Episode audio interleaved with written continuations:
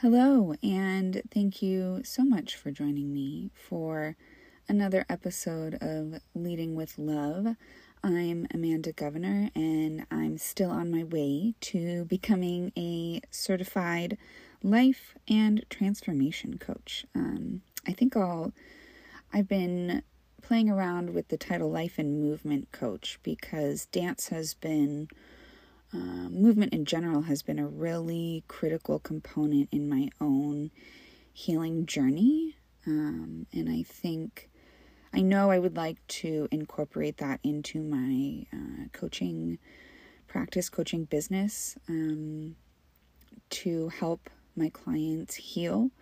You know, this podcast was intended to help anyone listening, you know, connect to themselves a little deeper and hopefully begin uh, maybe a healing process of the relationship you have with yourself because uh, the I believe the way you love and treat yourself um, has a ripple effect and influences the world around you and how other people um, treat you as well. And it influences the behavior you will and won't accept from others. Um, as much as we may not like to think all of that is connected, uh, you know, the energy you give off is the energy you're going to get back. But today I'd love to share, you know, three ways that um, I've found have helped me develop uh, a better relationship with myself and my body.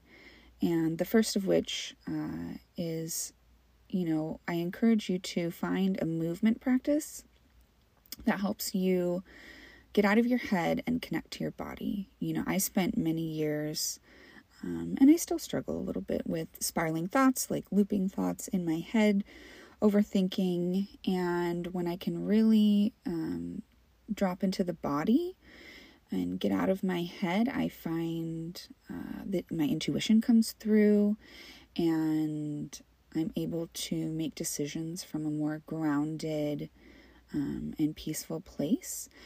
And I'd also like to mention, you know, the body is really the key to the subconscious, um, which holds all of our beliefs and values. So, in order to live more authentically as yourself and develop a more loving relationship with yourself, it's really uh, important to tap into the subconscious and, um, you know, connecting to the body will get you there, whether that's through um, dance or yoga or going to the gym or taking a walk or going on a swing. You know, it doesn't have to be anything crazy or strenuous.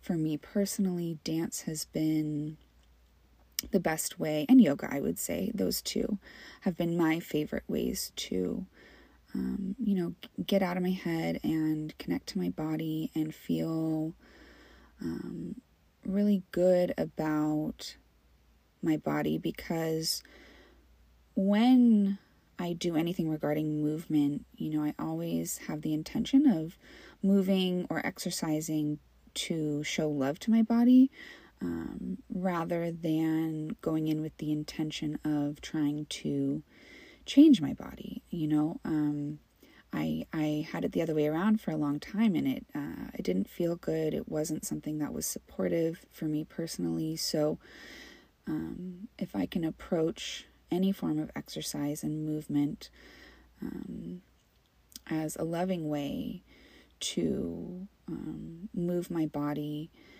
um, that's that's always uh, the goal, and doing that over time will create more love for yourself and your body. And then the second um, method or way that has been supportive in my um, journey of healing the relationship with self is following my joy. So when I say follow your joy and prioritize it, I want you to take time throughout your day just to notice the people or activities or, um, you know, things in nature um, that make you smile, that make you feel good, whether it's, you know, driving by the ocean or, um, you know, grabbing yourself uh, a latte or a hot tea instead of making it at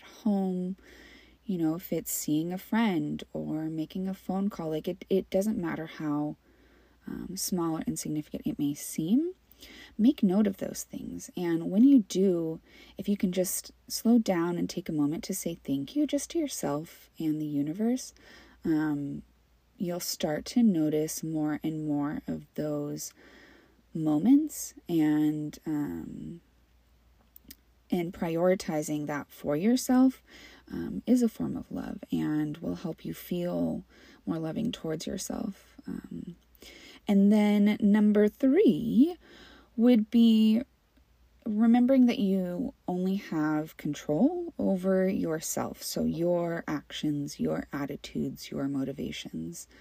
Um, I know that I uh, have spent a lot of energy trying to fix other people's problems, and as much as we'd like to um, think that we can have that power, unfortunately, we don't. And I'm not saying don't try to help people, I'm just saying don't um, remember release release that control or perception of control over others and uh, focus that energy back on yourself and how you want to show up in the world and what your intentions are as you go throughout life. And that in itself you know will help you build a better relationship with yourself. Because you won't be focused so much on the external world. You'll be um, focusing on you, and while that may sound selfish, um, I want you to remember that only you can change your life. Only you have power over your own life. And so you have the choice to live it however you want. Um, and I need, I think it's important for us to realize that. You know, it took me um, a while to really let that sink in. And I know I spoke a little bit about control in my first um, podcast episode, but it's really, it really changes and helps shift your perspective. Um, and focusing on yourself will give you more energy and it will allow you to actually be there for other people and be more supportive because you can't pour from an empty cup and you have to, um, you know, fill yourself up before you can give anything to others. So, thank you so much for listening today. I hope you found something I said helpful or valuable. And I, as always, I am here to support you.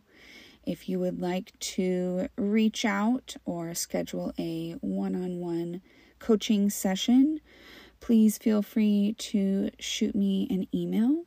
Um, that is a govcoaching at gmail.com. So that's a g o v c o a c h ing at gmail.com. Can't wait to hear from you. I hope you are having a beautiful day. I love you. I see you, and have a wonderful week.